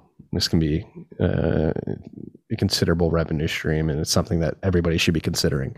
Because if not, their competitors are going to be doing it, and like it or love it. It's sort of the way humans are. They're that herd mentality. Oh, our competitors are doing it. We have to do it. There's that aspect of it too. What are you giggling about? I'm looking at the chat. I'm petting my dog. I'm just having a good time, Marty. It's a great day. It's a great day. Today is a good day. And then we're already on to, like, the last thing I wanted to talk about, which ties pretty neatly with the Crew Energy guys coming out and announcing that they have 11 Bitcoin mining containers out in the field, mining Bitcoin on gas that would otherwise be flared. I think CNBC is definitely reading the Bent. So if you read yesterday's Bent, are they? I mentioned it in earlier that we're going to talk about this, but if you read yesterday's Bent, I talked about the blog post that Professor Aswath Damodaran, that's how I say his last name, posted yesterday to his blog, Musings on Markets, about ESG, and it was the second article on ESG, the first of which he wrote last year. Basically explaining why he thinks it's all a scam and doesn't really add up to anything or actually produce the desired results of it, helping the environment or producing better investment returns. And I just think, number one, I want all you freaks to go read it because I think it's a very cogent explanation and articulates a lot of the things that I don't like about ESG and why I don't think it's not going to work. He does it in a much more level-headed manner than I do. When you're pretty level-headed, Marty, don't cut yourself short. Thank you. But again, then too, like I said, CNBC, beginning of my workout, ESG fun fact of the day, end of my workout, they had Professor Damodaran on to give his case against ESG, and I was wondering there because I had just written about him in the Bent last night, and people were liking it, sharing it, and I know some CNBC producers and anchors follow me on Twitter, so maybe the Bent is influencing some guest on CNBC. We're just going to dox Bent readers now? No, I said follow me on Twitter. You can go see. Oh, okay. Yeah. I would never, Matthew. Okay. I just hold you to a higher standard, Marty. Did you read this blog post? Which one? The one I'm talking about. The one you wrote or the one you linked to? The one I linked to. No, I haven't. It's a great blog post, I think, to succinctly explain why Professor Damodaran doesn't think ESG is worthwhile. He actually makes the case that it'll actually make humanity worse off because you're essentially forcing things on the market that the market doesn't really want. ESG exists because individual consumers don't want to take full responsibility and extreme ownership of their own lives and actually do good in their own lives and purchase things that align with what they deem to be good virtues, particularly as it pertains to the environment and social justice. They want to transfer that responsibility to the investment and corporate class and let them decide for the individual consumers what is good and what is ESG certified. And what you find is when you try to do this, you're going to get inherent bias of the people creating the ratings functions of the ESG world, where values are subjective. The ESG movement will never work, cannot work, because it reduces individuals down to inputs in a very mechanical, mathematical function with ratings outputs, when it completely just ignores free will and humans' individuality, which you can never ignore, especially in an economic sense. So you can't quantify free will, subjective values, or subjective views of the world and what is virtuous and who wants to prioritize what at any certain point in time. Like, you can never factor that in. It seems to be working, though. What do you mean? Do people actually want personal responsibility? I don't think so. That's why we're in this problem. So they just outsource it. They're trying to corporations to do their ESG narrative, right? Yes. That's his argument, is that they don't want to do that, though. Who doesn't want to do what? The majority of individuals. Yeah, they don't want to actually go out and clean their beaches and right things. And that's going to happen, right? That's going to continue to happen. Yes.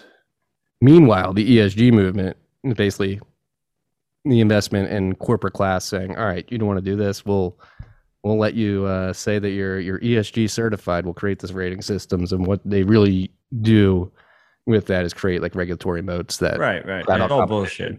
Yeah. I'm not disagreeing that it's all bullshit. I'm just saying that most people welcome the bullshit. I wouldn't disagree with that either. Yeah. However, it is important to make people aware that this is going to make people worse off. It already is making people worse off, as we've seen with the decommissioning of reliable electricity production facilities across the United States, across the world.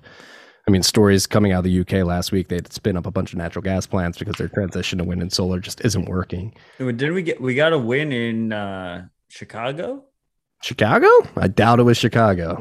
We rarely get wins out of Chicago. I'm just reading the teleprompter. There was a question mark. I just read it. There was a nuclear energy plant. There was an Illinois nuclear energy. So not Chicago, but same state. Same state. I do remember that. I cannot confirm. It just happened. It happened like last week. Okay. Right? It was a major win. That's a big win. If they kept that we should talk about that, right?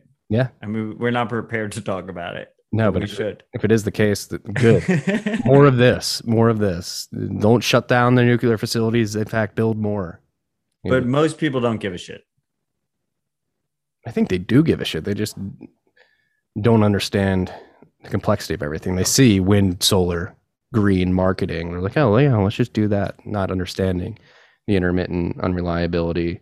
And again, that's the other thing that really grinds my gears about the ESG movement, is that the trade-offs on the front end and back end of the supply chain, when the solar panels and wind turbines are being constructed and when they eventually have to be recycled and decommissioned, the carbon emissions and slave labor that is necessary for those processes gets left out, and what's judged in the ESG ratings is when they're up and running and not "quote unquote" producing emissions as they're producing electricity.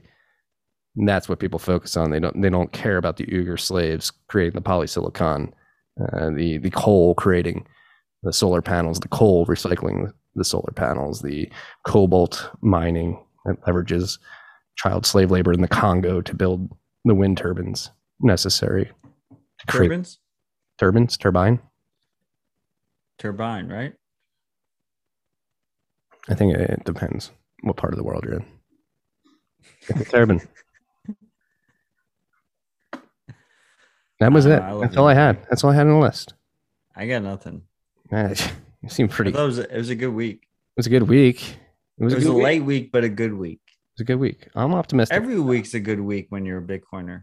It's a good week, especially if I think peak clown world, dude. I think we're at peak clown world. We're not at peak clown world. Don't call it top, Marty. You never call it top, dude. Did you? Have you not learned?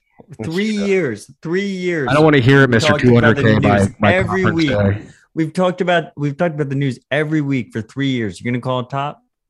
I don't know, man. There's like a. No, we're not at peak clown. Biden's incapacity, inability to actually be a president, like the general who. Okay, well, I look forward to next week when you're like, we're not at peak clown. Wait, let's talk. All right.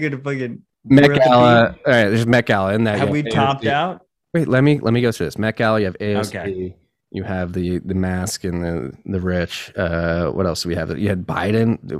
How about that? What do you think about this? Like the UK, the US, and Australia now have like a common defense team that they're putting together, and Biden during that announcement said, I want to thank Prime Minister Johnson, talking about Boris Johnson. Then he couldn't remember the Australian Prime Minister's name, so he said, our friend from down under. Like, that is our president right now. That was a good improv. You got to give it to him for somebody whose marbles aren't all there. The quick, like, Australia. That's what I would do if I was on air. I would just be like, friend from down under. It makes sense. You have General Milley essentially colluding with China, or not colluding with China, but going. Yeah, colluding with China. I guess you nailed it.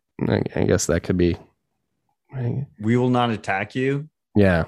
In a private meeting. I don't care what the president says. Like, me and you are going to figure this out. Like, that's not how it's supposed to work. But all this stuff is being laid bare. I think this is a good thing. Got Satoshi statues popping up. We're not at the top, though. I can't believe you just called it top. Peak clown world, dude. It's getting to a point. Like, you have clown world is designed to pump forever. But clown world, you're finally having pushback. Do you see the mayor in Cleveland, Hudson Cleveland, came out and he fired? Like, he gave the board the school board. There we go.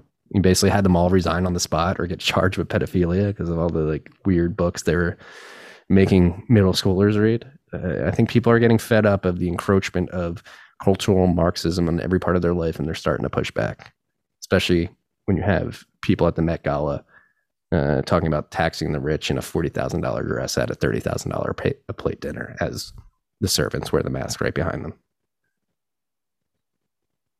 Let's meme it. P-Clown World happened.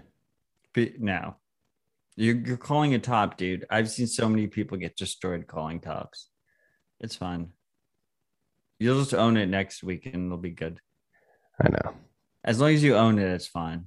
I'm not going to. You just have to own it quickly. If you let it fester, if we get 3 RHRs down the road and you're like, yeah, we're still at peak clown world, like, I'm not going to die on the peak clown world hill. Don't die on the hill. I'll make that known. I'm not going to die on the peak clown world hill. That was the key about 200K by conference day. Once conference day happened, I admitted fault. Well, you had to. Yeah. Well, you never know. There's always another conference day. Did the people like call the world the end of the world, like December 26, 2012, or whenever that? Have they ever apologized? Did you think it could be the end of the world? Well, have you ever heard the theory that it actually did happen? On like December 25th, I was at like 8%. You were 8%. Like, all right, probably end of the world's tomorrow. That. Yeah, that's you don't remember it. That's 2012? I remember it. I remember 2012. That was 9 years ago, Marty. I know. I got fucking wrecked on December 25th.